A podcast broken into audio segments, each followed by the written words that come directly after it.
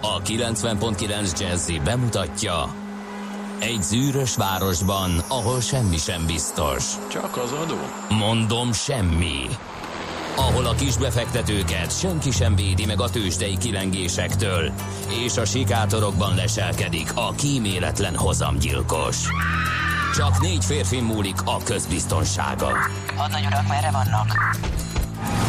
A mindenre elszánt és korrumpálhatatlan alakulat vigyáz a rendre minden reggel. Hé, kik ezek az állati nyomozók? Négy férfi, egy eset és egy nyalóka. Ács Gábor, Gede Balázs, Kántor Endre és Mihálovics András. Az íróasztal mögül pedig Profit kapitány diktálja a tempót. Humor, emberi sorsok, közönséges bűnözők és pénz. Egy különleges ügyosztály, a Gazdasági Mapet Show minden hétköznap reggel a 90.9 Jazzin. De is figyelj, ne csak a bárányok hallgassanak. De miért? Ha nincs pénzed, azért, ha megvan, akkor pedig azért. Millás reggeli. Szólunk és védünk. Szép jó reggelt kívánunk, kedves hallgatók! Elindítjuk a mai Millás reggelit itt a 90.9 Jazzy Rádion. Október 16-án szerdán reggel fél hét után 3 perccel. Kántor Endre integet nekem, hogy ez nem így van. Herkeszeg Günaydin, Bu Million Kahvatli Parasza Rádió Show Günaydin Rádió Programi Stúdióda Balázs Gede de Endre Kántor. Ezt most honnan? Én most találtam ki, hogy törökül fogom csinálni. Hát ez nagyon jó hangzott. Ugye? És le is fordítottam. Herkeszeg Günaydin, az azt jelenti, hogy jó reggelt mindenkinek. Csak úgy mondom, hogy tudom, hogy beszéltek törökül ti is, csak hogy így mondom, hogy aki véletlenül nem. Igen. Akiben csak szunnyad. Million kahvatli, az pedig az... Millió köszönet. Az a milliók reggel, millás reggeli, milliók reggeli. A millást azt nem bírtam lefordítani. Aki tud, jobban tud törökül, mint én. Te most neki állsz törököt? Megint voltunk a török beszélő nyelveknek a konferenciáján. Bizony. És azért kell, a Parasza Rádió, az a pénzügyi rádió, Sóvú, hát ezt tudod, hát mi? Vagy programi. Hát a Sóvú. Günaydin Rádió Programi. Figyelj, nagyon jó. Figyelj. A tőzsdei összefoglalót is majd leszéles. Azt lefordítottam. Nem mondod. Borzá szimszár lári toplologu. Az a tőzsde. Tényleg? Ez így, ez a sok? Ez így, hát csak borza rövidítve, de egyébként borza. Lefordítottam azt is. A borza az mindenhol érhető. Én azt gondolom, hogy borza, fontos. Borza, így van. Úgyhogy portugálul, spanyolul, mindenhogy fogunk. Azt már csak törökül. Alig merem hozzátenni, hogy pont évfordulója van annak, hogy 1448-ban Hunyadi János vereséget szenvedett Rigómezőnél. Ez van. Hát igen, ez így nagyon szépen összejött akkor. Hát köszönjük szépen előre is. Nem tudom, majd fölócsúdok és mondok egy elérhetőséget, az azt hiszem kimaradt. 0630 20 10 909. Ez SMS, WhatsApp, Viber szám, de lehet nekünk írni az info@millásregeli.hu e-mail címre, vagy hogyha a millásregeli.hu-n hallgattok minket online, akkor ott van egy ilyen kapcsolatfelvételi űrlap, és azon keresztül is lehet nekünk üzenni. Ja, meg a Facebookon persze, ahol biztos van már valami. Ja nem, mert túl sötét volt, ugye? Még nincsen. Azt tudod, hogy Rigómező hol volt? Vagy hol van? Persze, mostani szerb területen. Bizonyám. Sőt, gyakorlatilag... és van is, várjál, mi is a neve? Koszovó, igen. Úgy van, úgyhogy nagyon érdekes. Koszovó területén van Mitrovicától délre, Pristinától nyugatra.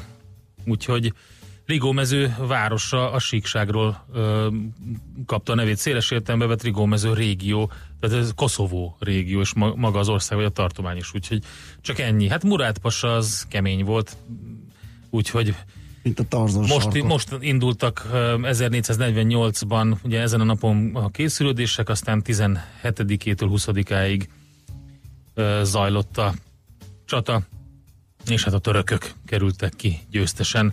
Érdekes fintora a sorsnak.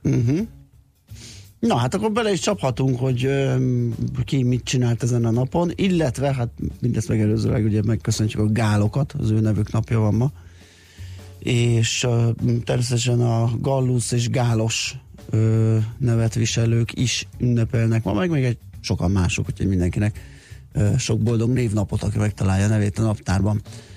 És akkor nézzük, olyan eseményeket választottam, hogy hát ihaj. Szenzációsak. Ez, hogy Preisz Móricz kémikus a Hegyaljai Borművelők Egyesületében 3 évvel Louis Pasteur előtt bemutatja pasztőrözési eljárását 1862-ben, hát ez mindent hisz. Az a helyzet, hogy prejszelésnek kéne hívni. Prejszelésnek, igen. Nem pasztörizációnak, hogy pasztőr. Prejszelt tej. Meg prejszelted. Ultra prejszelt. Ugye? Ultra prejszelt tej. Sokkal jobb lenne. Ez egészen. A legjobb prejsz. De tényleg hát szóval. Ilyenek voltak a történelemben, nyilván párhuzamosan dolgoztak rajta, hogy emlékezzünk csak például Tesla és Marconi marakodására, igen. Egészen pereskedésig fajult, hogy kitalálta fel a rádióhullámok zsinór nélküli terjedését.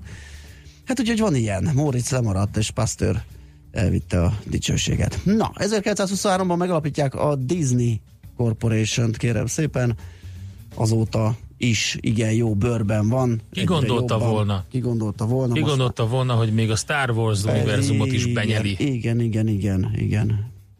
Úgyhogy egyelőre még hízik, és még növekedési pályán a vállalat. 1979 az ENSZ élelmezési és mezőgazdasági szervezete, a FAO Rómában ülésező konferenciája Magyarország javaslatára világélelmezési nappá nyilvánította október 16-át.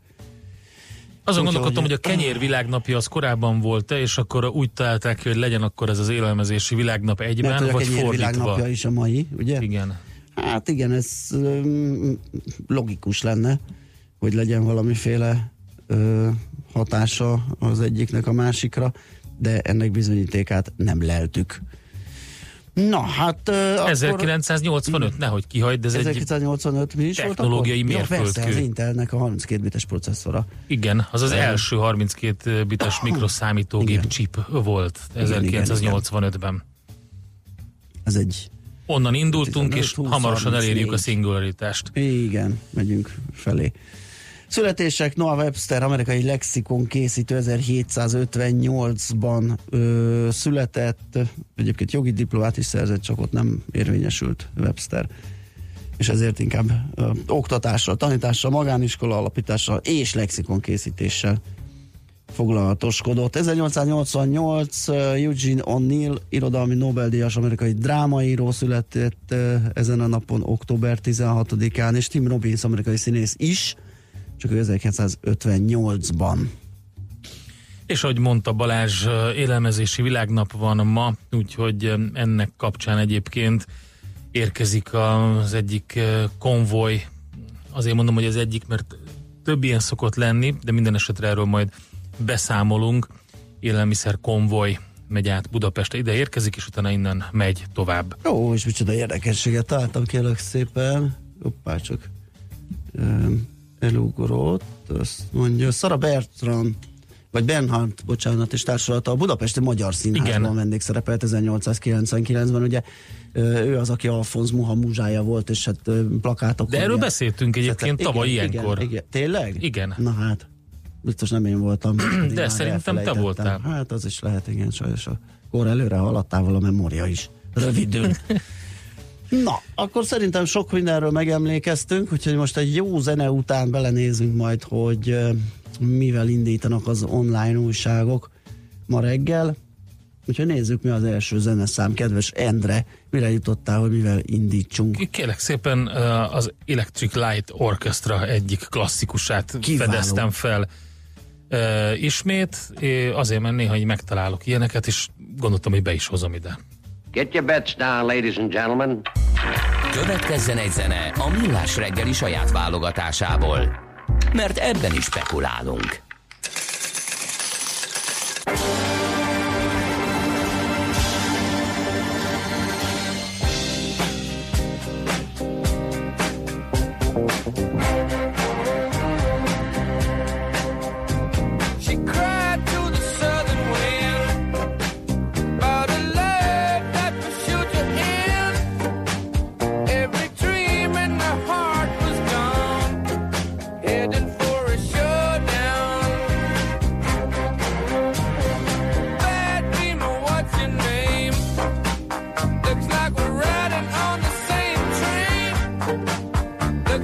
There'll be more pain.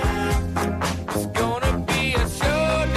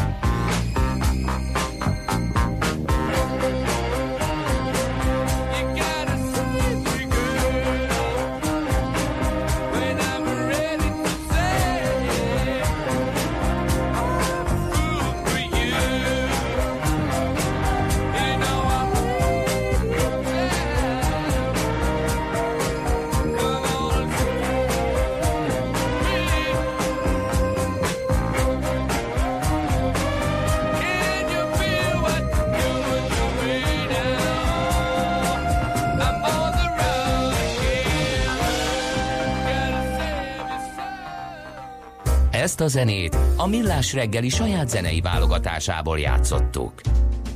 És ez itt maga a Millás reggeli, kérem szépen a 90.9 Jazzy rádión, és hát kérdezik, hogy kurdul is fogunk-e beszélni? Csak az aktuális politika miatt, vagy aktuál politika nem, miatt? Nem, félrecsúszott. Ez a fajta, tehát nem ez volt a célja. Uh-huh. Na mindegy. Folytassuk akkor. Folytassuk, nézzük a lapokat, szemlézzünk. Napi.hu, kérem szépen egy érdekes, háborítatlanul működő Kukler webshopról ír. Ilyenból a tucatnyi feljelentés, hogy mindig üzemel, de pontosan a nevét nem írhatták le, a tulajdonos nem akart, illetve beszéltek vele, és ő azt mondta, hogy egy csomó 98%-ban jól teljesít, nem is érti a hőbörgőket, akik arról írnak, hogy nem jött meg telefon, meg valami utánzatok, meg nem is tudom. Úgy működik, hogy kínai mobiltelefonokat árul, 50-70 napos szállítási időre, tehát egy egyszerű üzleti modell, ugye semmit nem csinál, csinált egy weboldalt, rákattintasz, hogy mit szeretnél, az beérkezik hozzá, ő tovább kattint egy kínai nagykereskedőnél, azt megrendeli, bejön, ő tovább küldi valamekkora haszonna, és viszontlátásra ez az üzleti modell.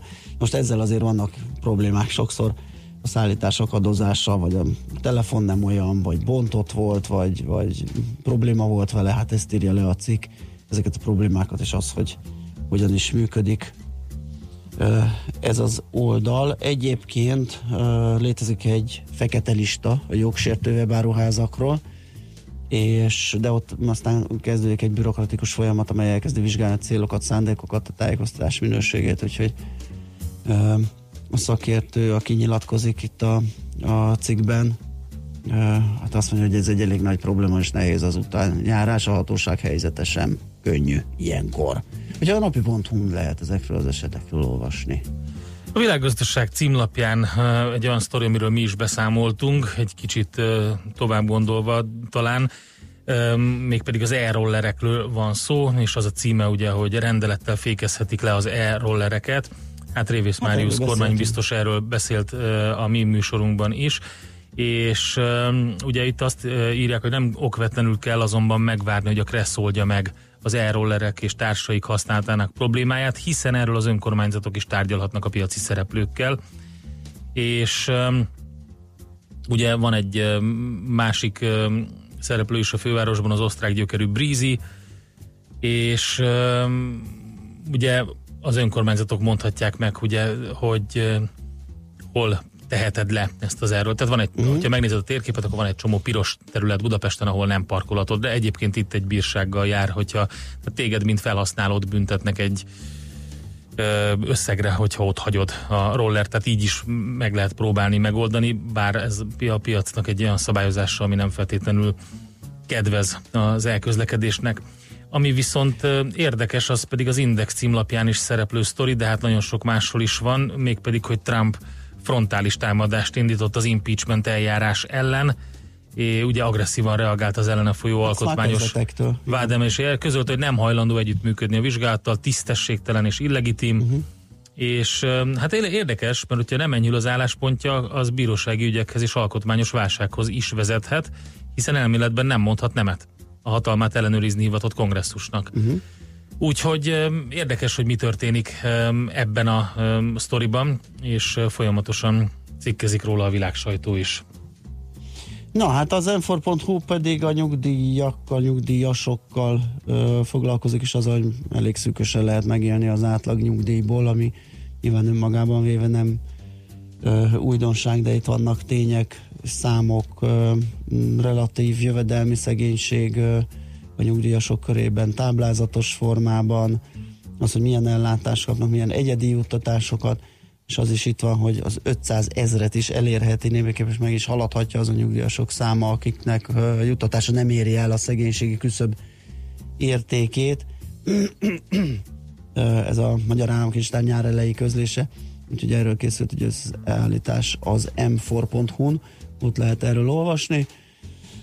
És hát nézzük, hogy mi van még. A nemzetközi lapok... Helyzet fokozódik. A nemzetközi helyzet fokozódik. Na nem, tehát A CNN Businessen találtam egy nagyon jó cikket a Hyundai-ról. Úgy tűnik, hogy $35 milliárd fektet be önvezető autókba és elektromos autókba, és hát eléggé komolyan erre koncentrál most, úgyhogy ez az egyik nagy sztori a világ gazdasági történetei közül. A másik meg a Wells Fargo sztori, hogy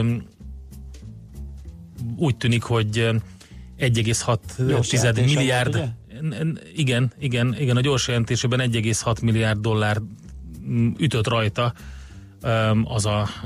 az a botrány, amikor hát gyakorlatilag meghekkelték az egyik Wells Fargo accountot, és abból kifőleg arról mi is beszámoltunk. Ekkora kárt tett ez a cégben, úgyhogy ez van például a CNN címlapján, a Bloombergen pedig még mindig a Brexit a vezető sztori, úgyhogy, és az, hogy közelednek a tárgyalások. Jó, szerintem egyelőre ennyi. Zenéljünk, és utána a tőzsdei összefoglalóban elmondjuk, hogy hogyan produkáltak a különböző részvények tegnap a világ tőzsdéin.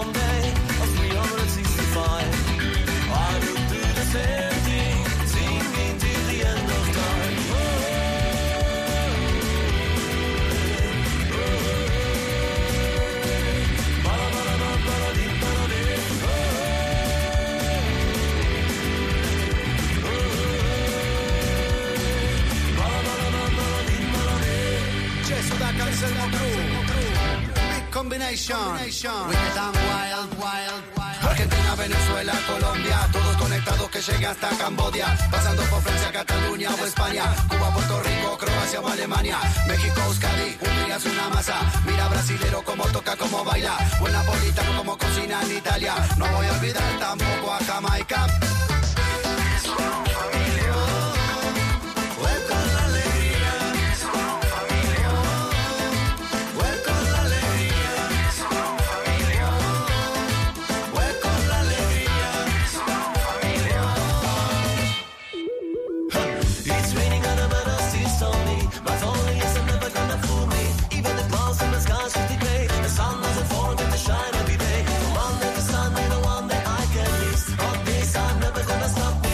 Every time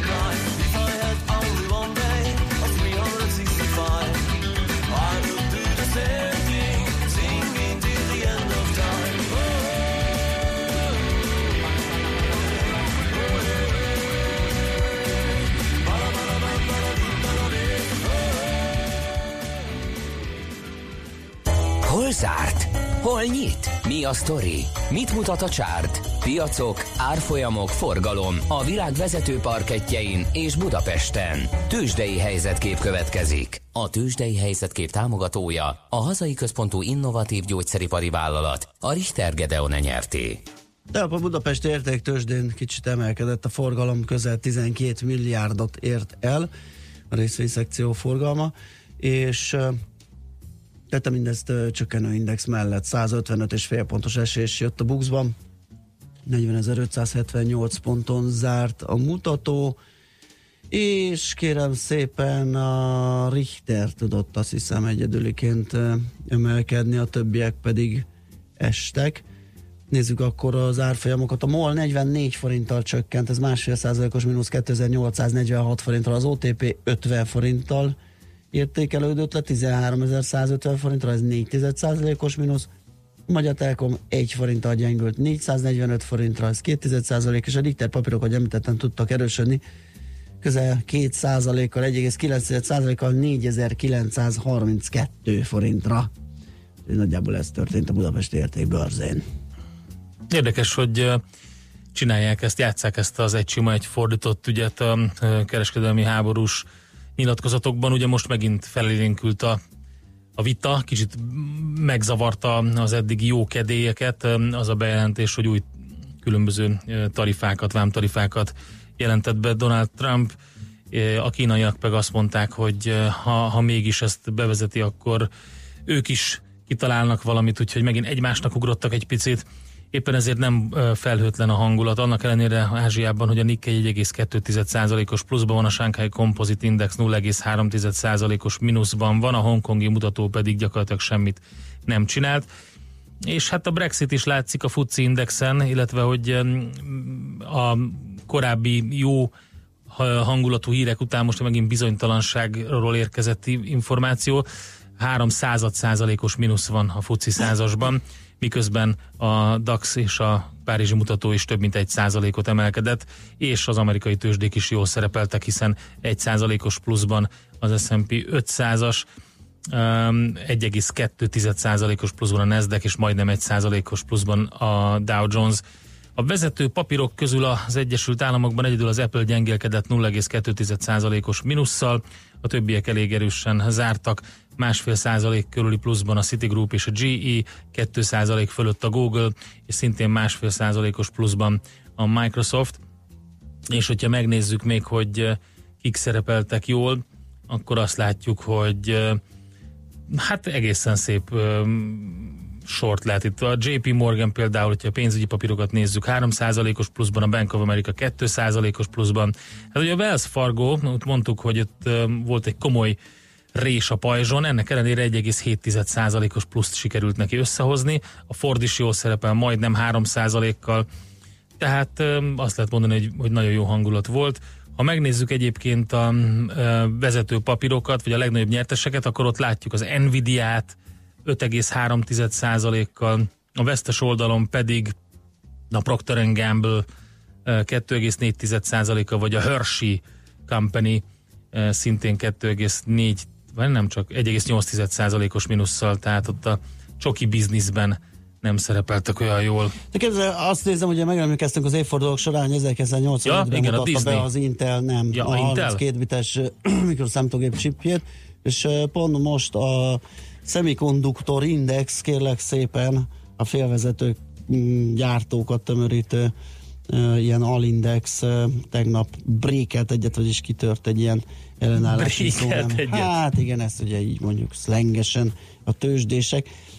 Egy ilyen kitörés történt, elég masszív emelkedéssel, úgyhogy lehet arra számítani, hogy ezek további jó teljesítményt produkálnak. Ha már itt tartunk, a Disney-t is mondjuk el, hogyha úgyis születésnapos, 500%-os plusz csak. Sőt, nem, 500%. Igen, nagyon kis enyhe pluszban zárt, egy ilyen kis semmi, halványka. Nem tudta azt megcsinálni, mint a Facebook, ami 3% fölötti pluszban zárt. Tőzsdei helyzetkép hangzott el a Millás reggeliben. A Tőzsdei helyzetkép támogatója a hazai központú innovatív gyógyszeripari vállalat, a Richter Gedeon Nyrt. Kérdezel a kedves hallgató Redus, hogy az angol font szárnyalásáról volt ez szó. Lehet-e tudni valamit, mi van a háttérben? Mármint olyan dolgokra gondolok, ami nem épp az ellenkező szitút indokolná. Hát persze, az, hogy ugye, zajlanak a tárgyalások, nem sokára befejeződnek ezek, és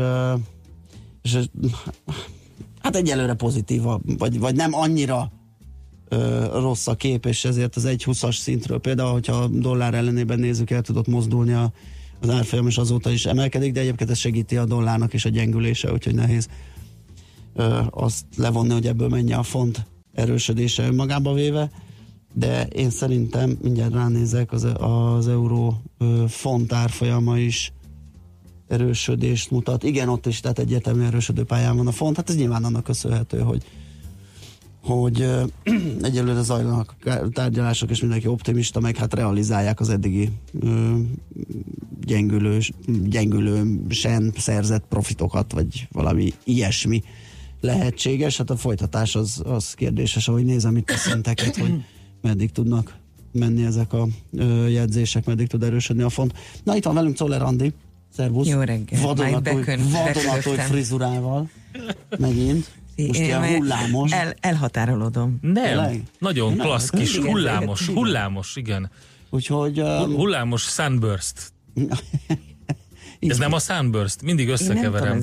Az, amikor így kicsit így színátmenetes, és akkor a sötétből átmegy a világosba. Jaj, ez valami... ombre vagy mi? Ja. Ombre? Ombre, az nem én, az a Gede az ombre. Meg az Ede, ő is egy ombre. Meg egy ogre. Egy ogre. Na hát ez, igen, akkor így jönnek a friss hírek. Műsorunkban termék megjelenítést hallhattak. A lakosság nagy része heveny mobilózisban szenved. A statisztikák szerint egyre terjednek az okostelefonok. A magyarok 70%-a már ilyet használ. Mobilózis. A Millás reggeli mobilos rovata heti dózisokban hallható minden szerdán 3:49-től. Hogy le nem erülj. A rovat támogatója a Bravofon Kft. A mobil nagyker. Reklám. Hölgyeim és uraim, itt a kapitány beszél. Kérem, csatolják be biztonsági jöveiket, mert a LOT 12 közvetlen járatot kínál Budapestről. Legyen ön is a LOT lengyel légitársaság vendége. LOT Polish Airlines. Új városnegyed születik az óbudai Dunaparton. A Waterfront Cityben már a második ütem értékesítése indul. Új lakások az áfa emelés előtt bevezető áron már 27 millió forinttól. Ne maradjon le a több milliós árelőnyről. vfcity.hu. Reklámot hallottak. Hírek a 90.9 Jazzyn. Több millió forint végkielégítést is kaphatnak a most távozó polgármesterek. Jó utószezonra számíthatnak az utazási irodák. Több mint 275 000 ember menekült el a török hadsereg támadása elől északkelet Szíriában. Budapesten most 12 fok van, ma nagyrészt felhős idő lesz, kisebb eső is előfordulhat, a Dunántúlon megélénkül a szél, délután 16-26 fokra készülhetünk. Jó reggelt kívánok, Czoller Andrea vagyok. Több millió forint végkielégítést is kaphatnak a most távozó polgármesterek. A törvény szerint az, aki főállásban volt polgármester legalább 2 éven át, és nem lemondott, hanem leváltották, az 3 havi illetményének megfelelő végkielégítésre jogosult, ezt a képviselőtestület kiegészítheti, de legfeljebb a duplájára. A 24.hu és az M4 számolgatott még korábban a polgármesterek vagyonbevallása, valamint a fizetésüket rendező törvények alapján, így azt lehet tudni, hogy Tarlós István 3,88 millió forintot kap búcsúzóul, a leváltott kerületi polgármesterek végkielégítése 2,9 és 3,5 millió forint közötti, a megyei jogú városokból távozó polgármesterek szintén 2,9 milliót kapnak, a kisebb településeken a népesség számtól függ a végkielégítés, 600 000 forinttól 2,5 millióig terjedhet az alapösszeg. Ezen kívül, ha nem vették ki minden szabadnapjukat, akkor azt is kifizetik nekik. Jó utószezonra számítanak az utazási irodák. Az eddigi foglalások szerint a következő időszak nem a tengerparti nyaralásokról szól, inkább az európai kulturális körutazások, városlátogatások időszaka. Ilyen foglalások nagy számban születnek, a távolabbi kontinensek, Észak-Amerika, Dél-Amerika, Közép-Amerika és Ázsia is nagyon népszerű célpontok, közölte a Magyar Utazási Irodák Szövetsége. Ma délután 5 órától várhatóan este 9 óráig informatikai rendszer frissítés miatt szünetelnek a Magyar Közút Nonprofit Zrt. Online szolgáltatásai.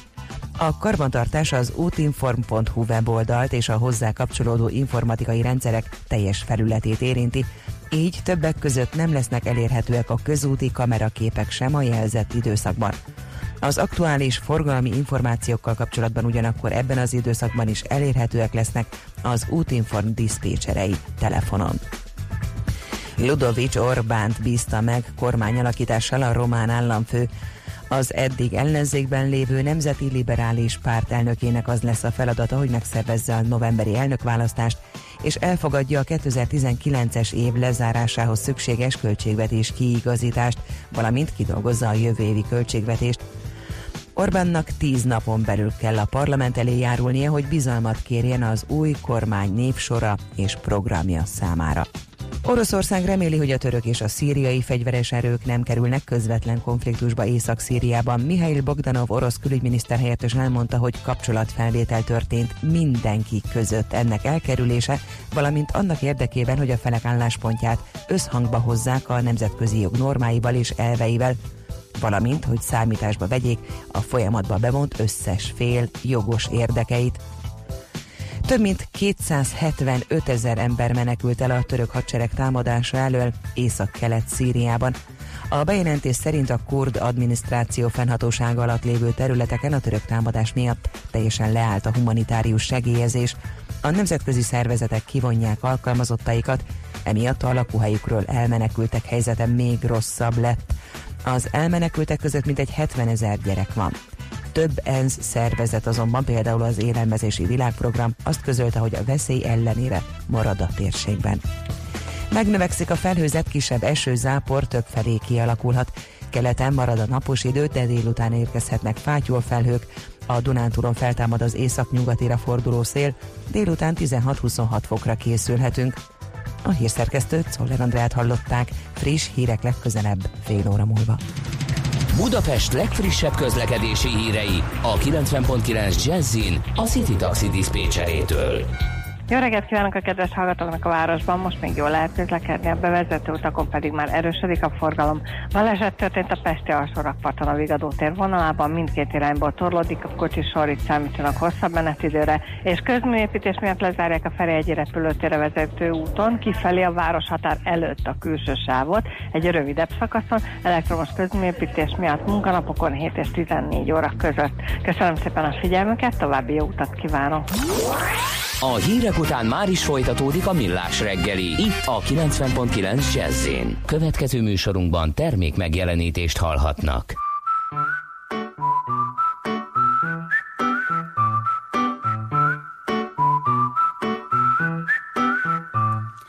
Oops, my baby, you woke up in my bed. Oops, we broke up, we're better off as friends. Now I accidentally need you, I don't know what to do. Oops, baby, I love you. It started with, was up with.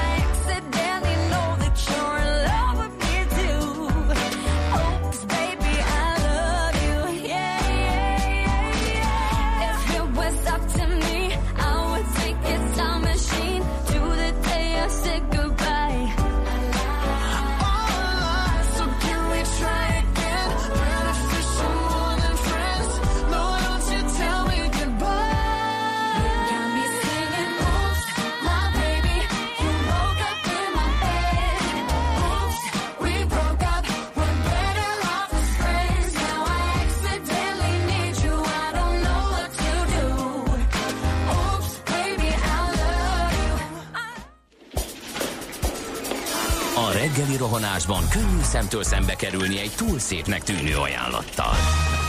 Az eredmény... krétával körberajzolt tetemes összeg. A tetthelyen a gazdasági helyszínelők, a ravasz, az agy és két füles csésze és fejvállalakzat. A lehetetlen küldetés megfejteni a Fibonacci kódot. A jutalom egy bögre rossz kávé és egy olyan hozamgörbe, amilyet még Alonso Moseley sem látott. Millás reggeli, a 90.9 Jazzy Rádió gazdasági mapet show-ja. Vigyázat! Van rá engedélyünk! Főtámogatónk a GFK Hungária Kft. GFK, a technológia alapú adatszolgáltató. Jó reggelt, szép jó napot a kedves hallgatóságnak, ez a Millás reggeli továbbra is, itt a 90.9 Jazzy Rádión, szerd reggel van, 7:08 lesz, 3 perc múlva a stúdióban Kántor Endre. És Gede Balázs. És a hallgatók, akik a 0630 20 10 909-es számunkon keresztül kommunikálnak önünk SMS-ben, WhatsApp-ban és Viberben, azt írják, hogy kérdezik, hogy szerelmes tini nap van a műsorban, mert ezt lással nehezen lehet magyarázni. Meg mi ez a lekvárzene mostanában? Kérdezik a hallgatók. Nincs, hogy mostanában. Elégedetlenkednek a hallgatók. Csak egy ilyen felvétel ment le, ez igen. Nem mostanában. És hát azt sokszor elmondtuk, ugye, hogy nem teljes mértékben, sőt, kisebbik mértékben múlik rajtunk az, hogy milyen zenék mennek. Na, azt mondja, hogy Morgós, jó reggelt, kartársak, minden szakaszon erős forgalom mellett lehet közlekedni Gödről Pestre, az M3-as bevezető nagyon kezd torlódni, és túl sok az indokolatlan ködlámpa. 35 perc menetidő Zuglóba. Igen, ez kezdődik. D-kartás írta, ez a ködlámpa őrület kezdődik, amikor igen. Gyakorlatilag boldog-boldogtalan, de teljesen fölöslegesen. Én rá megfejtettem egyébként, hogy azért kapcsolják be, mert szerintük úgy jól néz ki az autó. Ez a véleményem. Semmi más értelme nincsen. Na mindegy, folytatjuk akkor mégpedig budapesti információkkal. Budapest, Budapest, te csodás! Hírek, információk, érdekességek, események Budapestről és környékéről. És ahogy szerdánként szoktuk, a járókelő stábját tárcsáztuk, most jelen pillanatban a járókelő.hu alapítóját, Lé Mariettát. Szervusz, jó reggelt! Sziasztok, jó reggelt! Jó reggelt, szia! Na, mi a legfrissebb nálatok, amivel mostanában sokat foglalkoztok? Hogyha nézem az oldalatokat, akkor a hatalmas gödörtől kezdve a meghibásodott tűzcsapon keresztül minden van. Az obszénkodásig minden, igen. Abszolút, abszolút.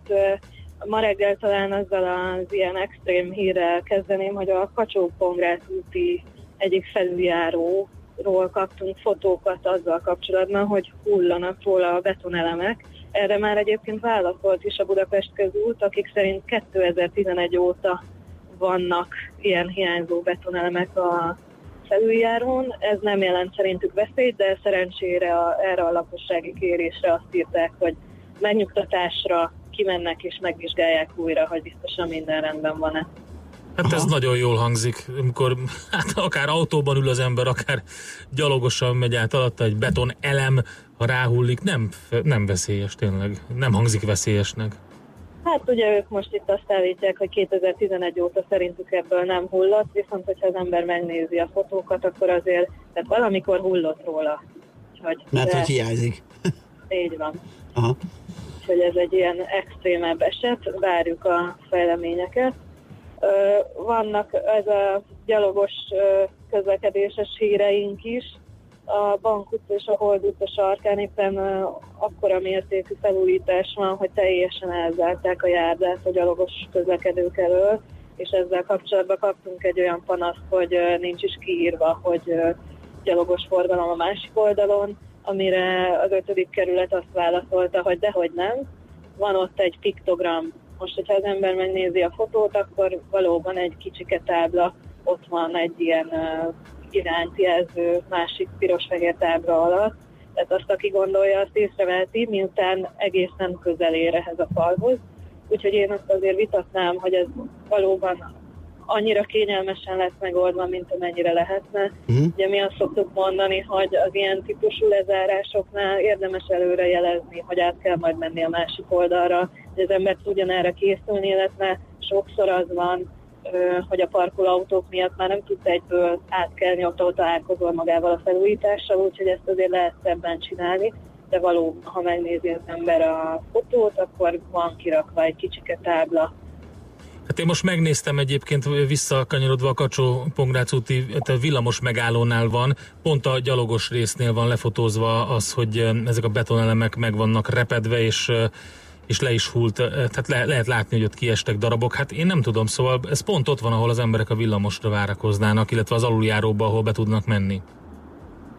Így van, hát kicsit extrém, de mondom, szerencsére azt mondta a Budapest között, hogy szerintük ez nem veszélyes, illetve hogy a bejelentő megnyugtatására ki fognak menni.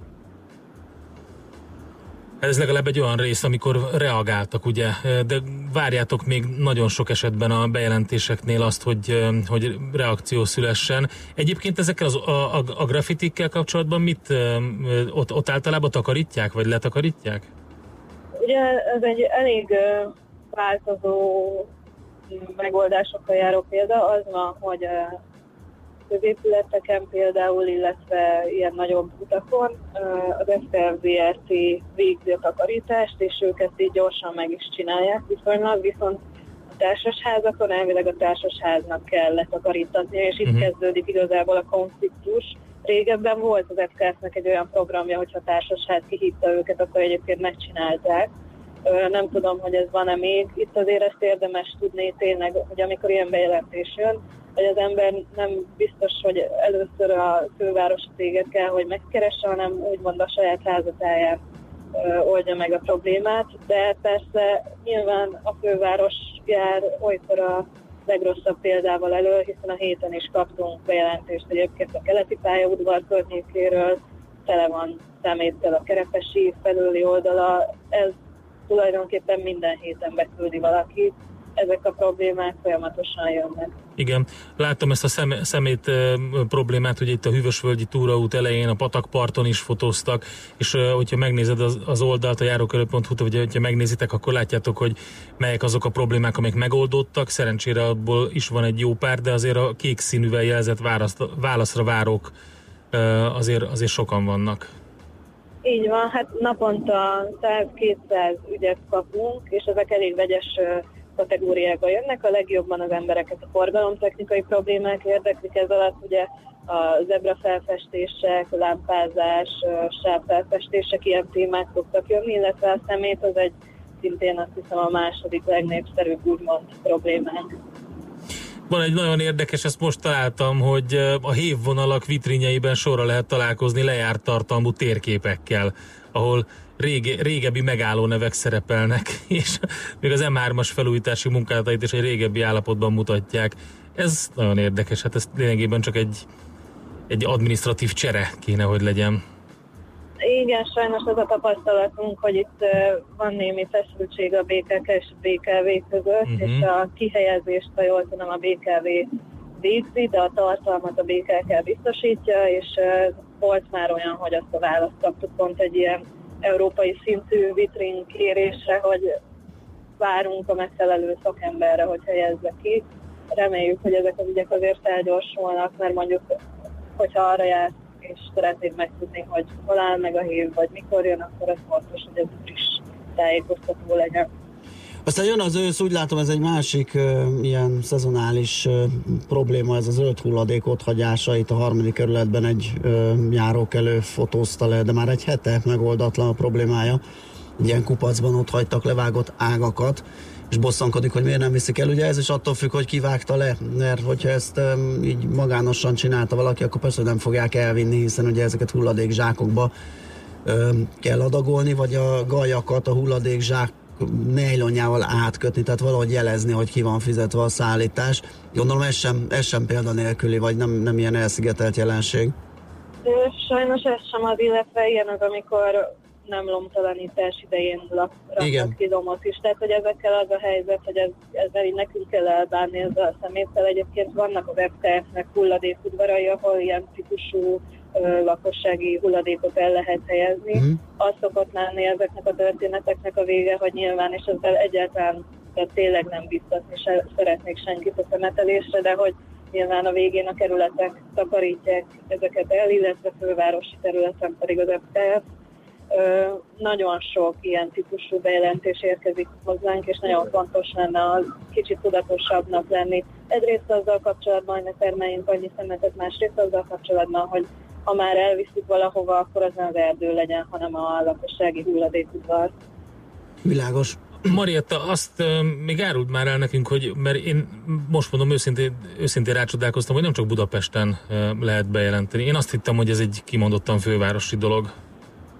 Nem, abszolút nem. Egyébként pont a szemétnél jó, hogy mondod, meg is akartam jegyezni, hogy Veszprémben például úgy működik, hogy ott lehet telefonon kérni, hogy szállítsák el, tehát lomtalanítási napokon kívül is. Nagyon sokféle megoldás van erre is. Veszprém az egyik ilyen aktív városunk, aztán vagyunk Szentendrén, Szegeden, Pécsen, Debrecenben, úgyhogy lehet nekünk küldeni ország más területeiről is a jobbnál jobb ügyeket. Oké, nagyon szépen köszönjük. Szuper, köszönjük szépen. Jó munkát, szép napot, szia. Sziasztok. Lé Mariettával, a járőkelő.hu alapítójával beszélgettünk. Nekünk a Gellért-hegy a Himalája. A Millás reggeli fővárossal és környékével foglalkozó rovata hangzott el. Következzen egy zene a Millás reggeli saját válogatásából. Music for Millions.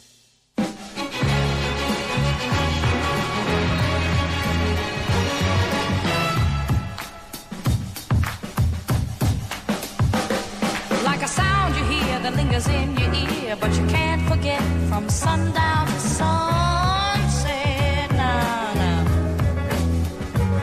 It's all in the air, you hear it everywhere. It's gonna grab a hold on you, California soul, California soul.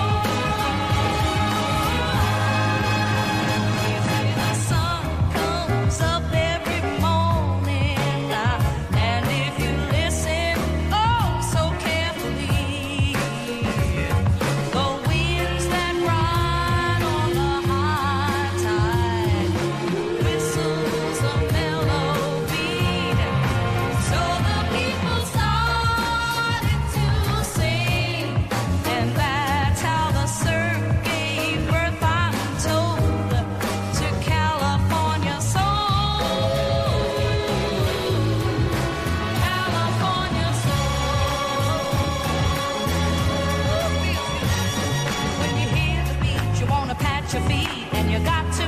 cause it's really such a groove now.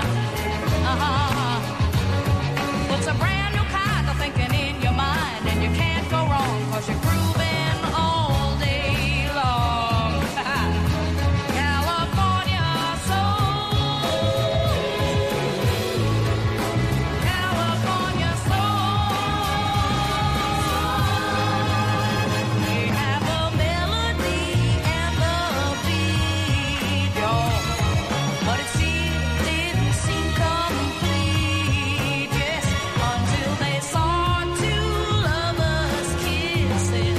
Oh, sure, they knew just what was missing. So happy we were rocking and feeling, because they had added that loving feeling to California soul. California soul. Might as well get with it. Sound you hear, the lingers in your ear. Oh, you just get out and get it. Early in the morning till the sun goes down. It's in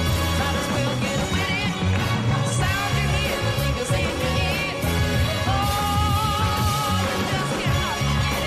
air, it's in the air. Oh, it's wandering.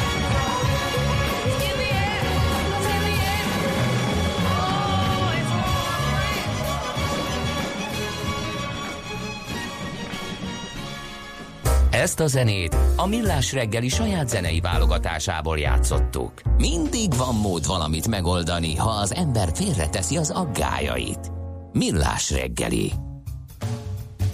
Zajlik ugye a Budapest Water Summit, a víz világtalálkozó 2019, és annak idején, amikor beszéltünk arról, hogy lesz majd ez, akkor tárcsáztuk már egyszer Szőlősi Nagy András professzort, a Nemzeti Közszolgálati Egyetem víztudományi karának oktatóját, aki megint itt van velünk a vonalban.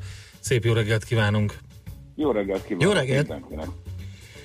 Most azt lehetett látni, vagy én azt olvastam ott az első híradásokban, hogy Először is nagyon nagy az érdeklődés, sokan vannak, és én azt láttam, hogy nagyon sok olyan fejlődő országnak a képviselői vannak jelen, ahol nagyon komoly problémákat jelent már most a vízzel kapcsolatos gazdálkodás, a víz hiánya, milyenek Kambodzsa, India és a többi.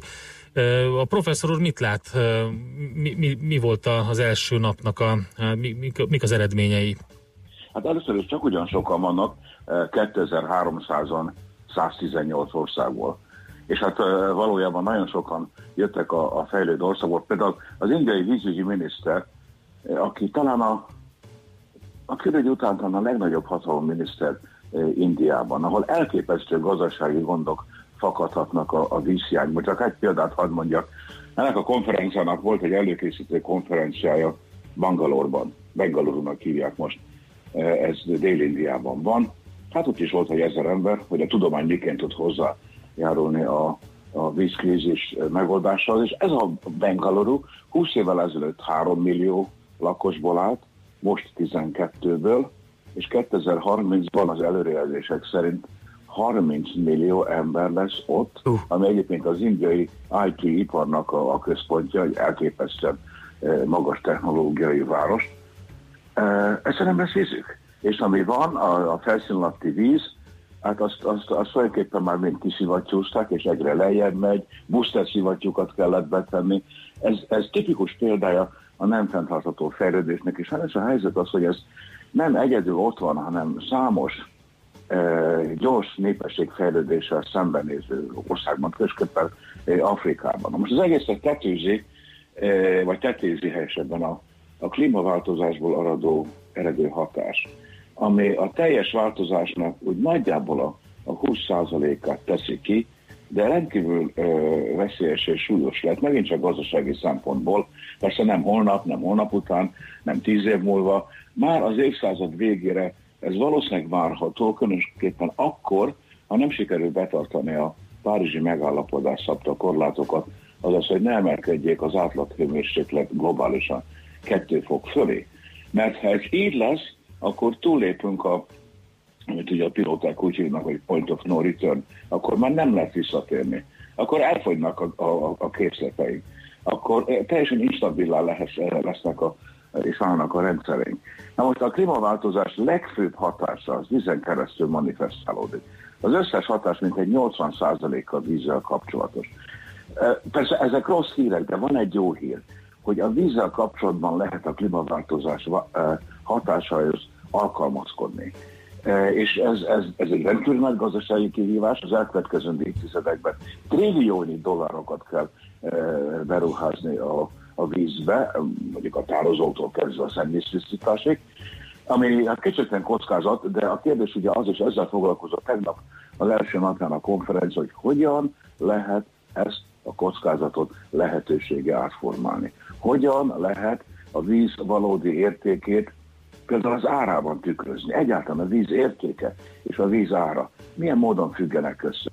Most ezek nagyon-nagyon súlyos kérdések, aminek persze komoly kulturális vonzata is van sok esetben. Például számos országban vallási okok miatt, kulturális okok miatt a víznek nem lehet ajándéka, mert az az égből jön, az az úrnak. Víznek nem lehet ára, mert az az égből jön, az úrnak az ajándéka. És ennek következtében a városi vízellátó rendszerek vesztesége 80%. Na most ez azt jelenti, hogy egy város közüzemi számláiban a város vízellátása az kb. 30-40%. Azaz iszonyatosan nagy pénzekről van szó. Ezek súlyos problémák, és azon gondolkodtam, hogy professzor úr véleménye szerint ez a point of no return, ez biztos, hogy előttünk van? Hát ha azon a pályán vagyunk, vagy maradunk, amin eddig voltunk, attól tartok, hogy igen. Tudnék, ugye emlékszik rá, hogy 4 évvel ezelőtt Urbi et Orbi, az ENSZ közgyűlése elhatározta a fenntartható fejlődési célokat, ami most már univerzálisan kell, hogy érvényes legyen. Tehát nem csak idézőjelben a fejlődő országokra. Ami azt jelenti, hogy 2030-ra 2 fő cél volt itt. Szűnjék meg a szegénység, azaz az abszolút szegénység küszöb, az $1 alatti emberek száma ne legyen. Másrészt pedig szűnjék meg az éhínség. Na most ugye 25 év alatt meg kell kettőzni az élelmiszertermelést. Ez például öntözéses gazdálkodás nélkül nem megy. Tehát, hogyha erről a pályáról letértünk, az elmúlt 4 évben már lehet látni, hogy évente vannak az ENSZ-nek felülvizsgálatai, és azokból a statisztikai adatokból kiderül, hogy hát bizony letértünk a fenntarthatósági fejlődés kijelölt útjáról, vagy megegyezett útjáról, és ezek a célok, ha ezt így folytatjuk, ahogy eddig tettük, 2030-ra nem lesznek elérhetők. Jól lehet, pénz van. Tehát tulajdonképpen a célokat elvileg el lehet érni, hát nem másként kellene kezelni ezt a dilemmát. De nem szeretnék pánik hangulatot kelteni, mert például a klímaváltozás hatásai az nem 10 éves időszakban jelentkeznek, hanem az először. Ugye 200 évig tartott az emberiségnek, amíg észlelhető módon beleavatkozott úgy a klímába, hogy az annak negatív hatásai lettek, és erre van egy politikai akarat, nevezetesen a Párizsi klímaegyezmény, amiből persze néhányan ki akarnak szállni, megint csak gazdasági, és hozzá kell tegyem tüstént, hogy szűk látókörű gazdasági és lokális politikai okok miatt. Tehát van egy globális egyezmény. Na most a feleség az, hogy nem lehet ettől elzárkózni, hogy a klíma változik. Itt nem tudom kerítéseket emelni, mert a klímaváltozás hatása az át fog jönni a határon. Például Magyarországra is, nevezetesen abban, hogy annak hatására, a klímaváltozás hatására fel fog gyorsulni a globális hidrológiai ciklus, aminek a nettó eredménye az lesz, hogy nagyobb lesz a szélsőségek előfordulási valószínűsége. Azaz több lesz az árvíz, és azon közben több lesz az asszály. És ez lesz egy furcsa ellentmondás, de ennek a globális eloszlását kell tekinteni. Jó lehet, ez talán egy olyan kis országra, mint miénk is igaz, valószínűleg a Tiszántúlon szárazabb lesz a klíma, azaz megnő az asszályosság mértéke télben és időben. Még Nyugat-Magyarországon a gyors árvizek, vagy Észak-Magyarországon a gyors árvizek valószínűség és meg fog növekedni. Na most erre felkészülni, ez egy több évtizedes feladat, a mérnöki tervezéstől kezdve a kivitelezésig. De ez alól nem tudunk megmenekülni. Mi lesz a további program? A konferencia ugye még tart 2 napig, hogyha jól tudom. Igen. Ma lesz egy nagyon érdekes kerekasztal beszélgetés, aminek a célja az, hogy ha már meghirdeti a konferencia, és ez az egyik kimenete, hogy tudnék, egy paradigmaváltásra van szükség a vízzel való gazdálkodásban, akkor ezt hogyan lehet megoldani? Milyen gazdasági eszközökkel? Ez a mai kerekasztal, hát lesz, vagy 4 darab egyszerre, párhuzamosan. Ez azzal fog foglalkozni, hogy hogyan tudjuk a digitális vízgazdálkodást elérni, azaz hogyan tudjuk azokat a rendszereket összekapcsolni, amelyek különböző szinten már működnek. Működnek a szennyvíztisztító szintén automatikus szabályozással, a biokémiai rendszereket elég jól lehet már azon a szinten modellezni. Működik regionális szinten, nagy fejlesztési modellek, árvíz gazdálkodás, és működik globális szinten, és nagyon jó globális modellek vannak. Persze ezt is hozzá kell tenni, hogy ez köszönhető a digitális korlát lebomlásnak. Tehát voltak éppen ez a digitális vízgazdálkodás című témakör azt próbálja körvonalazni, hogy hogyan tudjuk létrehozni a vízgazdálkodási rendszerek egyfajta internetjét, a vízgazdálkodási dolgok internetjét. Hogyan tudjuk azokat a határfeltételeket, hát voltaképpen megszüntetni és összekapcsolni a különböző szintű modelleket, aminek az eredményeképpen a lokális hatásoktól a globálisig előre tudjuk jelezni viszonylag nagy pontossággal, hogy mi történik, és megfordítva is. Ez egy nagy kihívás a szakma részére. Ugye erre ellenvetésként szokták azt mondani, hogy na jó, de hát ezt hogyan fogjátok ezeket a modelleket adatokkal ellátni? Ugye 40 évvel ezelőtt a vizes szakma arról panaszkodott, hogy nincs elég adat. Hát most pedig arról, hogy túl sok van.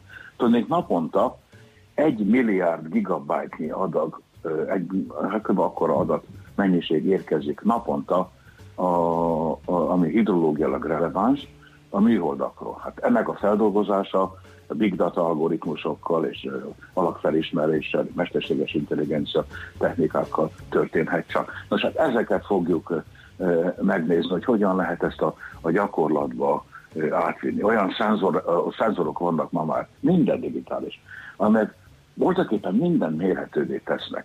De a kérdés az, és hát ez a nagy kihívás, hogy hogyan tudjuk ezeket a dolgokat egyetlen koherens rendszerbe tenni. Na most persze vannak itt új dolgok, amit ugye a gazdasági emberek nagyon jól ismernek meg a bankárok, a blockchain technológia, ami egy nagyon sokat ígérő módszer, végülis egy könyvelési technika, úgy tetszik, túl leegyszerűsítve. De nagyon sokat segítek az átláthatóságban, a készletnyilvántartásban, és adott esetben a árvíz rendelkezés esetén szükséges mozgósításban is. Tehát ezek az új technológiák azok, amelyeket megpróbálnánk, legalábbis az átvételüket meggyorsítani. Most ebben Magyarország iparkodik kezdeményező szerepet játszani, azon felismeréstől hajtva, hogy, hát elnézést kérek, remélem nem érti senki félre, hogy a tudás itt van, de a piac meg kint. És pontosan ez az, ami indokolja azt, hogy a fejlődő ország szakemberével építünk újjá kapcsolatokat, és próbálunk azokra a piacokra bemenni. Olyan szoftvertudással, amelyben az országban tényleg nagyon jó, hát kitűnő programozók. Professzor úr, mi ehhez nagyon sok sikert kívánunk, mármint ezeknek a kapcsolatoknak az ápolásához, és minél előre jutáshoz ezekben a problémákban, illetve azok megoldásában. Köszönjük szépen, hogy beszélgettünk erről, és hát az esemény és a rendezvény lebonyolításának, vagy továbbviteléhez kívánunk sok erőt, kitartást. Nagyon kedves, köszönöm szépen. Viszonthallásra, minden jót. Szőlősi Nagy András professzorral beszélgettünk. A tegnap indult, és még két napig megrendezésre kerül budapesti vízvilág találkozó alkalmával. Műsorunkban termék megjelenítést hallhattak. Kétféle ember van széles a hazában. Az egyik szereti a funky zenét, a másik imádja. Amikor a 4/4-re a riff 8-ados, az minden, csak nem fapados. Amikor a fúvósok recsegtetik a kongás lelkes emberi, mindenki tudja, hogy sodor a funky. Amikor a zene mellett két hang nagyot alakít, télen is fűt a rövidújúink. Ez nem lehet más, mint a funky feeling. Itt bármi lehetséges, ha kell, báránybőrbe bújik Suri. De annál sem kell félteni, ott savazza Imrét, ahol éri. Na de komolyra ordítva, funky feeling minden pénteken este 7-től Bárány Annával és Suri Imrével. Tudod, a funky feeling szeret téged. Reklám. Fenntartható hétköznapok? Igen, lehetséges. Talán ritkán gondolunk arra, hogy mi köze lehet a naturkozmetikumoknak a planktonokhoz, vagy hogy egy-egy utántöltő megvásárlásával hány százalék felesleges csomagolást spórolhatunk meg. De ezek az apró döntések is számítanak. A DM Kezd Kicsiben felhívással edukációs programot és közösségi kihívást indít, hogy zöldebbek legyenek a hétköznapok. Tedd meg az első lépéseket te is. Csatlakozz a DM Facebook kihívásához. Hölgyeim és uraim, itt a kapitány beszél. Kérem, csatolják be biztonsági jöveiket, mert a LOT 12 közvetlen járatot kínál Budapestről. Legyen ön is a LOT Lengyel Légitársaság vendége. LOT Polish Airlines. New York, London, Hongkong, Budapest. Tőzsdei helyzetkép a legfrissebb árfolyamokkal, zárási adatokkal, kibocsátói hírekkel a Millás reggeliben minden hétköznap reggel 6 óra 50 perckor. Long vagy short, bika vagy medve. A tőzsdei helyzetkép támogatója a hazai központú innovatív gyógyszeripari vállalat, a Richter Gedeon Nyrt. Reklámot hallottak. Rövid hírek a 90.9 Jazzyn. November elején alakulhat meg a fővárosi közgyűlés. Karácsony Gergely az ATV műsorában elmondta, a pontos időpont még attól függ, hogy lesznek-e a választás kapcsán jogorvoslati eljárások. A közgyűlés napirendi pontjait viszont már nagy részt összeállították, és abban több konkrét lépés is lesz a programjából. Ezek közül a 14 éven aluliak ingyenes utazását, a rabszolgatörvény alkalmazásának tiltását emelte ki, de szóba kerültek az átláthatósági intézkedések, a szociális programok bevezetése és a klímavészhelyzet kihirdetése is. Azt is elmondta, hogy Orbán Viktorral még nem kezdeményezett párbeszédet, ezt csak akkor tudja megtenni, amikor jogerősen főpolgármester lesz, vagyis csütörtöktől. Tarlós István nem veszi át a mandátumát a fővárosi közgyűlésben, pedig ez automatikusan megilletni. A jogszabály szerint a fővárosban a megválasztott 23 polgármester a fővárosi közgyűlés tagja lesz, további 9 mandátumot a vesztes polgármester jelöltekre leadott töredékszavazatok alapján osztanak szét a listák között. A vasárnapi választáson a Fidesz-KDNP 6 kompenzációs mandátumot szerzett. Némi megtorpanást hozott a harmadik negyedév az ingatlanpiacon. Csökkent a tranzakciószám és mintegy 10%-kal alacsonyabb a kereslet, közölte a Dunahouse. A tájékoztatás szerint bár az árak még növekednek, Budapesten már a stagnálás jelei is mutatkoznak. Az ingatlanárak megközelítőleg 20%-kal nőttek az előző év azonos időszakához képest, a helytől és az épület szerkezetétől függően. Vidéken 3-400 ezer forint, míg a fővárosban 500-900 ezer forint között alakult az elmúlt 3 hónap átlagos négyzetméter ára. Újraélesztést oktatnak a jövőben az iskolákban. Az Emberi Erőforrások Minisztériuma 50 millió forintot biztosít arra, hogy a 7. évfolyamos diákoknak lehetőségük legyen arra, hogy elsajátítsák az újjáélesztés technikáit az Országos Mentőszolgálat munkatársainak segítségével. A program során azt is szeretnék elérni, hogy minden iskolában legyen egy olyan felnőtt, aki ért az újraélesztéshez. A török elnök szerint Törökország az amerikai elnök figyelmeztetése ellenére sem fog soha tűzszünetet kötni Észak-Kelet-Szíriában. Recep Tayyip Erdoğan kiemelte, Donald Trump amerikai elnök felajánlotta az amerikai közvetítői szerepet Törökország és a kurd fegyveresek között, de ő leszögezte, hogy nem ülnek tárgyalóasztalhoz egy terrorszervezettel. Közölte, hogy a beavatkozás addig tart, amíg el nem érik a célkitűzéseiket. Kiemelte, hogy a beavatkozás addig tart, amíg el nem érik a célkitűzéseiket, közben a lehető legnagyobb figyelmet fordítanak arra, hogy a civileknek ne essen bántódásuk. Megnövekszik a felhőzet, kisebb eső, zápor többfelé kialakulhat. Keleten marad a napos idő, csak délután érkezhetnek fátyol felhők. A Dunántúlon feltámad az északnyugatira forduló szél, délután 16-26 fokra számíthatunk. A hírszerkesztőt, Czoller Andrát hallották, friss hírek legközelebb fél óra múlva. Budapest legfrissebb közlekedési hírei, itt a 90.9 Jazzyn. A fővárosban megszűnt a forgalmi akadály a Pesti alsórakparton a Vigadó térvonalában. Erős a forgalom a 10-es főúton befelé az Ürömi körforgalom előtt, a 11-es főúton a Pünkösdfürdő utca közelében, a Váci úton a Fóti úttól a Megyeri útig, illetve a Budakeszi úton és a Hűvösvölgyi úton a városközpont irányában. Lassú a haladás a Rákóczi úton befelé a Blaha-Lujza tér előtt, a Hungária körúton a Tököli út és a Salgótarjáni utca között, az Üllői úton befelé az Ecseri út előtt, továbbá a Soroksári úton befelé. Telítettek a sávok az M1-es és az M7-es autópálya közös bevezető szakaszán a Gazdagréti felhajtótól és tovább a Budaörsi úton, valamint az M5-ös bevezető szakaszán az autópiactól. Nától a 60-as villamos, vagyis a fogaskerekű a Városmajor és az Erdei iskola között jár karbantartás miatt. A Svábhegy és a Széchenyi hegy között pótlóbusz viszi az utasokat, a Szél-Kálmán tér és a Svábhegy között a 21-es és a 21-a, a Királyhágó tér és a Svábhegy között pedig a 212-es autóbusszal utazhatnak. Ma azonban 9 és 12 óra között a teljes vonalon pótlóbusz közlekedik. Nemesszegi Dániel, BKK Info. A hírek után már is folytatódik a Millás reggeli. Itt a 90.9 Jazz-én. Következő műsorunkban termék megjelenítést hallhatnak.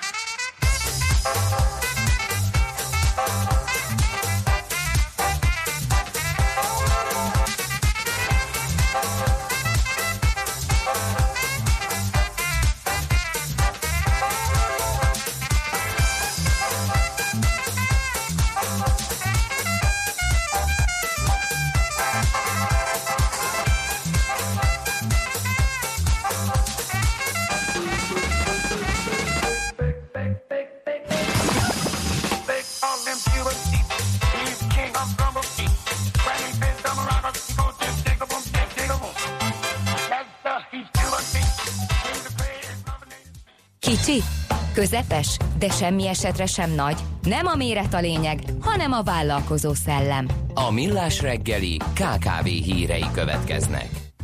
Na nézzünk akkor egy-két infót, ami a KKV-nak szól. Azt mondja... Olcsóbban mehetnek biztosra a hazai KKV-k, bizonyám. Aha, és ez mit is jelent? Hát ez azt jelenti, hogy van ugye a Garantika hitelgarancia ZRT, és van egy évvégig tartó akciója a hazai mikro és kis és közepes vállalkozásoknak a fejlődését megcélzandó, ugye az MFB csoporthoz tartozik, és ennek keretében kezességet vállalnak ugye a vállalkozások hiteleire, ezzel foglalkozik egyébként a Garantika régóta, és így a Széchenyi program beruházási hiteleire is, és akkor ezt most jobb feltételekkel csinálják, mint eddig, és ugye egyébként egész komoly hitelállomány van, tehát a Garantika kezességével biztosított hitelek állománya idén elérte az 1000 milliárd forintot, és most ezzel egy újabb lendületet akarnak adni, hogy a társaság kezességvállalása minél nagyobb arányban támogassa a beruházási hiteleket, és az éven túli forgóeszközhitelek gazdaságba áramlását. Na, hogy ez miért lenne jó? Azért lenne jó, mert hogy kiszámíthatóbb és biztonságosabb maga a hitelhez jutás ebben a szektorban.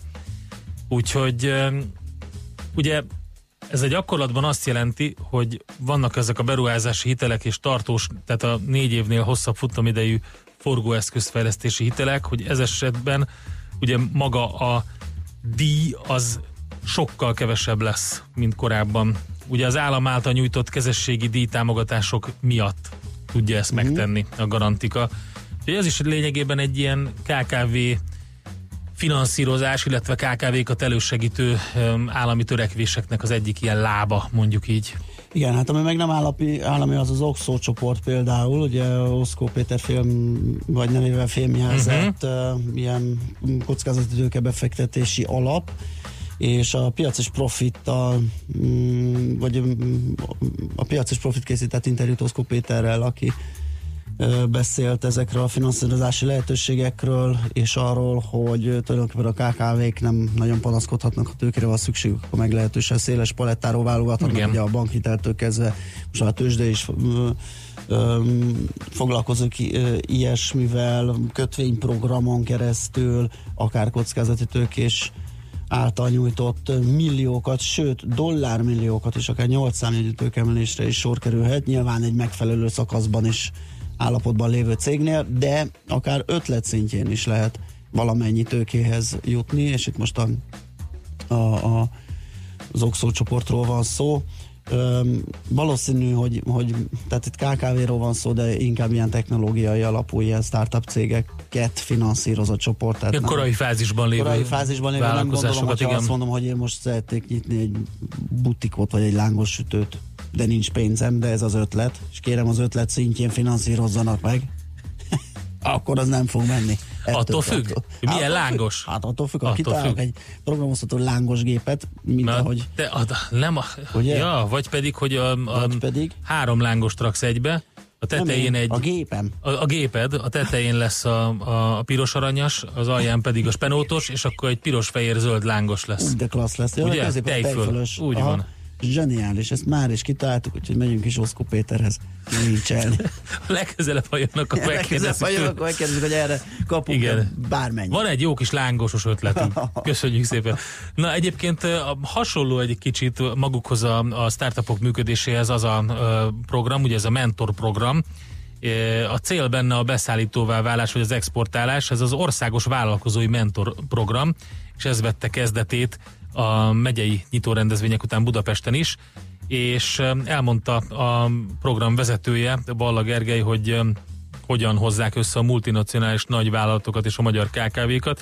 Ugye a nagyvállalatoknál megvan a tőke és a tudás, miközben a kicsiknél, közepeseknél ez a tudás kevésbé van jelen, és létezik egyfajta bizalmatlanság is a körükben, hogy kihez lehetne fordulni magáért a tudás megszerzéséért, és azért találták ki, hogy van ez a vállalkozói mentorprogram, ahol lényegében a nagyokhoz mehetnek oda, a nagyobb vállalatok mentorálásával, pártfogásával, termelési és értékesítési beszállítói láncokhoz csatlakozhatnak a kicsik, illetve megalapozhatják, hogy fejleszthetik az export képességüket, és nyilvánvalóan van egy pár milliárd forintos támogatás, amit a kormány emellé tett, úgyhogy itt talán még jobban is megy ez az országos mentorprogram.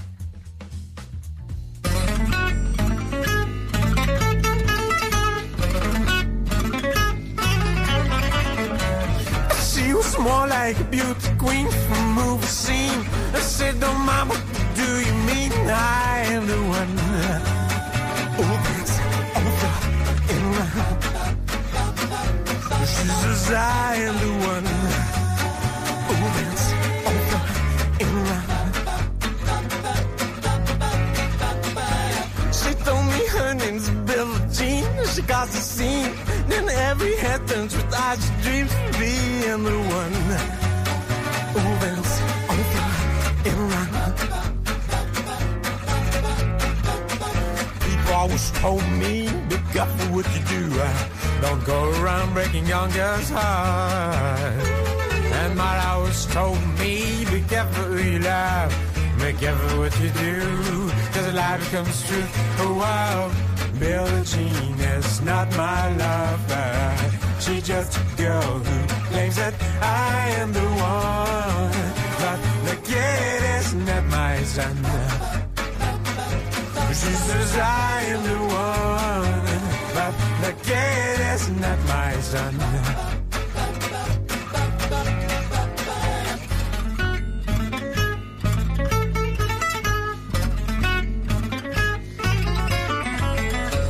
For 40 days and for 40 nights, love's on her side. But who can stand when she's in men, her schemes, her plans? Cause we'll dance on floor and around, baby. So take my strong advice. Just remember to always think twice. Do think twice. She thought my baby would dance a treat. Then she looked at me. Then shot it forth, but my baby cried. She's eyes were like mine. Got to dance on floor and around, baby. People always told me, be careful what you do. Don't go around breaking young girls' hearts. She came and stood right by me, then smelled the sweet perfume. This happened much too soon. She called me to her room. Oh, wow, Billie Jean is not my lover. She's just a girl who claims that I am the one. But the kid is not my son. She says I am the one. But the kid is not my son.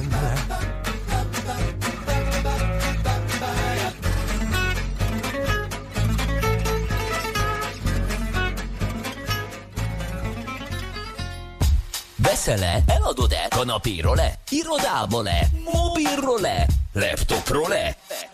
Kényelmesen, biztonságosan, rengeteg ajánlat közül válogatva, időspórolva, ugye, hogy jó? Mert ott van a mágikus e-business, a Millás reggeli elkereskedelmi rovata, ahol mindenki számára kiderül, hogy online miért jó üzletelni.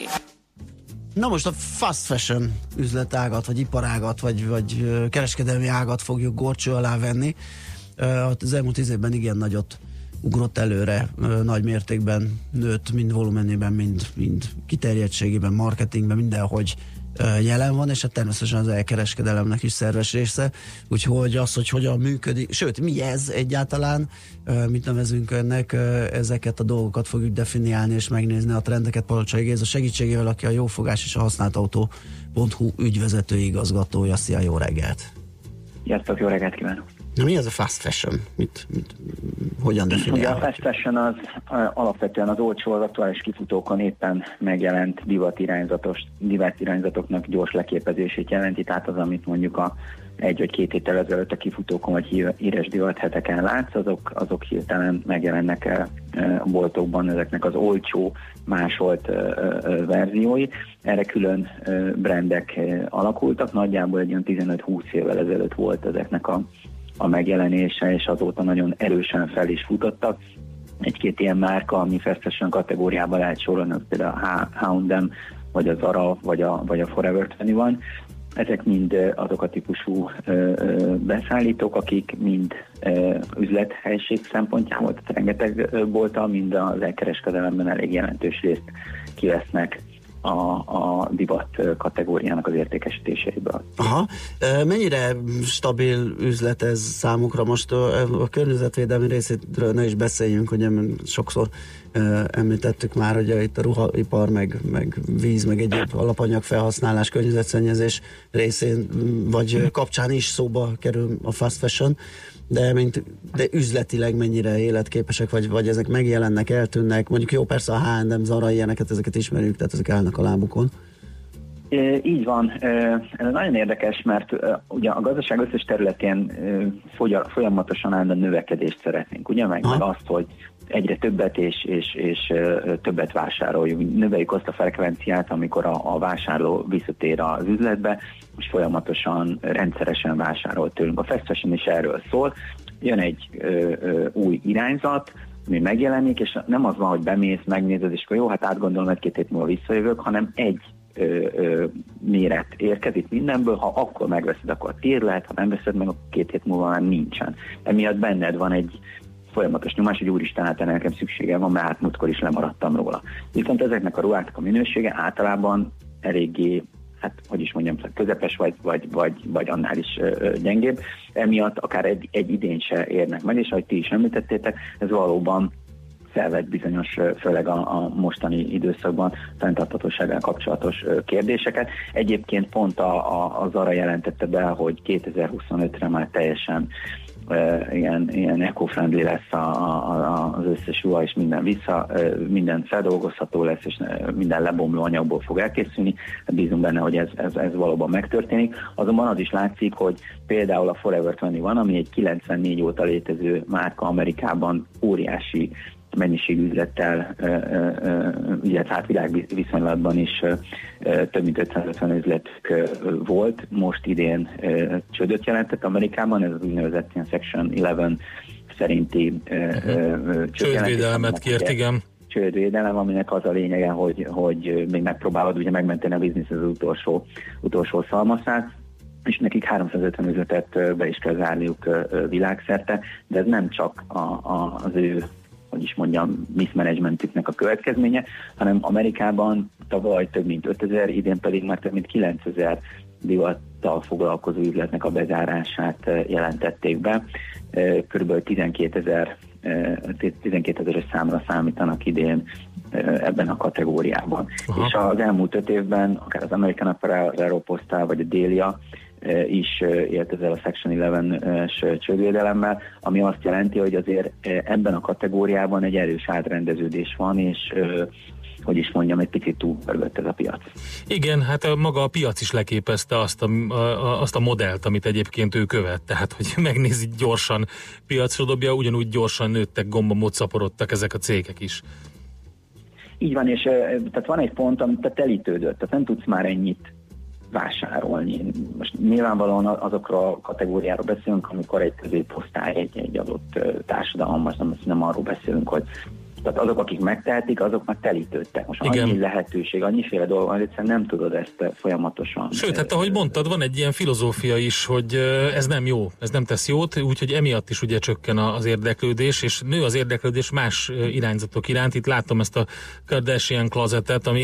Igen, hát ez egy izgalom. Jó, figyelj, hát itt a neve viszi nyilvánvalóan, és hordja, akinek inge, de nyilván valaki hordja. Na most ez ugye nagyon érdekes, mert a e-commerce, az online kereskedelem, mert ugye folyamatosan itt jelennek meg azok az újdonság, vagy új irányzatok, amik az ilyen szárpróbálgatásokkal vannak. Most, ami ilyen nagyon nagy trend, az az, hogy bérelj ruhát.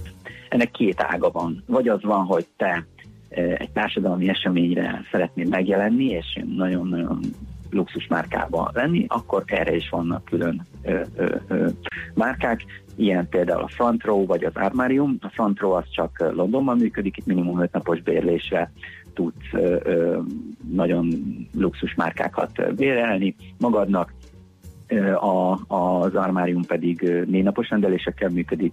Nagyjából egy ruhának a teljes értékének a 10%-át kérik el egy ilyen 4-5 napos bérlése. Ezek, hogy is mondjam, darabonként több ezer euró vagy dollárt jelentenek, tehát hogy ahhoz képest olcsó, de hogy ugye egyébként így is sűrűszázezreket ott lehet hagyni egy ilyen bérlés során, és ezt erre próbálnak ráépíteni olyan plusz szolgáltatásokat, hogy stylistok segítik azt, hogy a te megjelenésedet mondjuk egy társadalmi eseményen, vagy valami fajta rendezvényen még jobban meg tud tenni. És van egy másik ága, ami pedig arról szól, hogy mondjuk vannak olyan emberek, akiknek sok ruhájuk van, és ezt nagyon jó minőségben tartják, és tőlük bérelhetsz. Tehát ő megmondja, hogy figyelj, nekem ezek a méreteim, ilyen ruháim vannak, itt is ilyen 3-4-5 napos lehetőségek vannak, itt is nagyjából az az irányelv, hogy a ruhaértékének a 4-5%-át kérd el, ugye ezek használt ruhák, hogy az új ruhák esetében 10%-ot csak kell kérni 4-5 napos bérlésre, és a szolgáltatók pedig abban segítik összekapcsolni az igénylőket és az eladókat, hogy a logisztikát megoldják, illetve a tisztítást megoldják. Ez az egyik érdekes, hogy ez a Buy Rotation nevezetű márka, aki ezzel foglalkozik, és van egy több más olyan startup, aki ebben az irányban megy. Én őszintén szólva kérdésesnek láttam ennek a létjogosultságát, de egy nagyon érdekes terület. Azzal személyesen is ugye tudok érteni, és azt gondolom, hogy ez működni is fog, hogy új luxusruhákat ne vegyél meg, mondjuk már nem tudod megvenni, de egyszer mondjuk jó akarsz kinézni, szükséged van egy smokingra, akkor nem feltétlenül kell beruházni, hanem igen, akkor béreljél. Tehát mondjuk nem annyira újdonság, régen is lehetett bérelni, csak akkor nem volt ennyire fancy, hogy ezt meg lehetett tenni. Az, hogy használt ruhákat béreljél egymástól, hát azt nem tudom, hogy ott mennyire fog működni. Viszont igen, van még egy az okni bérleti piac, hogy fel fog-e futni esetleg. Hát igen, ennek lehetnek érdekes. Sízokni, tehát ne viccelj már. Hát. Sízokni, igen. Szóval van sima zokni azért nem tartozik ebbe a kategóriába.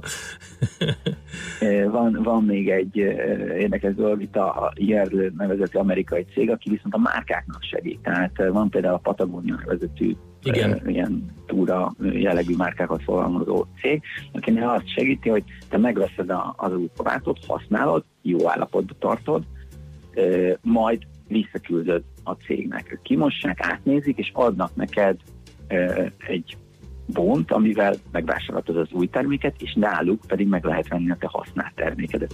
Nem nagyon jó. Ezek a típusú modellek szerintem érdekesek, és ezeknek lehet jövője. Szerintem jó a márkának is alapvetően, tehát hogy ez egy tök jó üzenet, illetve segít abban is, hogy levegye azt a típusú felelősséget, hogy mit csinálják azzal a ruhával, amit nem feltétlenül akarok eladni. Plusz ott tartod magadnál a vásárot azzal, hogy azzal az utalvánnyal, amit adsz neki a használt ruháért, újra be tud hozzá. Igen. Oké. Figyeljük akkor ezeket a trendeket. Nagyon klassz, izgalmas dolgok voltak ezek. Jó munkát, szép napot neked. Köszönöm szépen. Szia. Polcsai Gézával, a Jófogás és a használtautó.hu ügyvezető igazgatójával beszélgettünk. Igen, és természetesen folytatjuk a trendeknek az elemzését majd vele jövő héten. Műsorunkban termék megjelenítést hallhattak.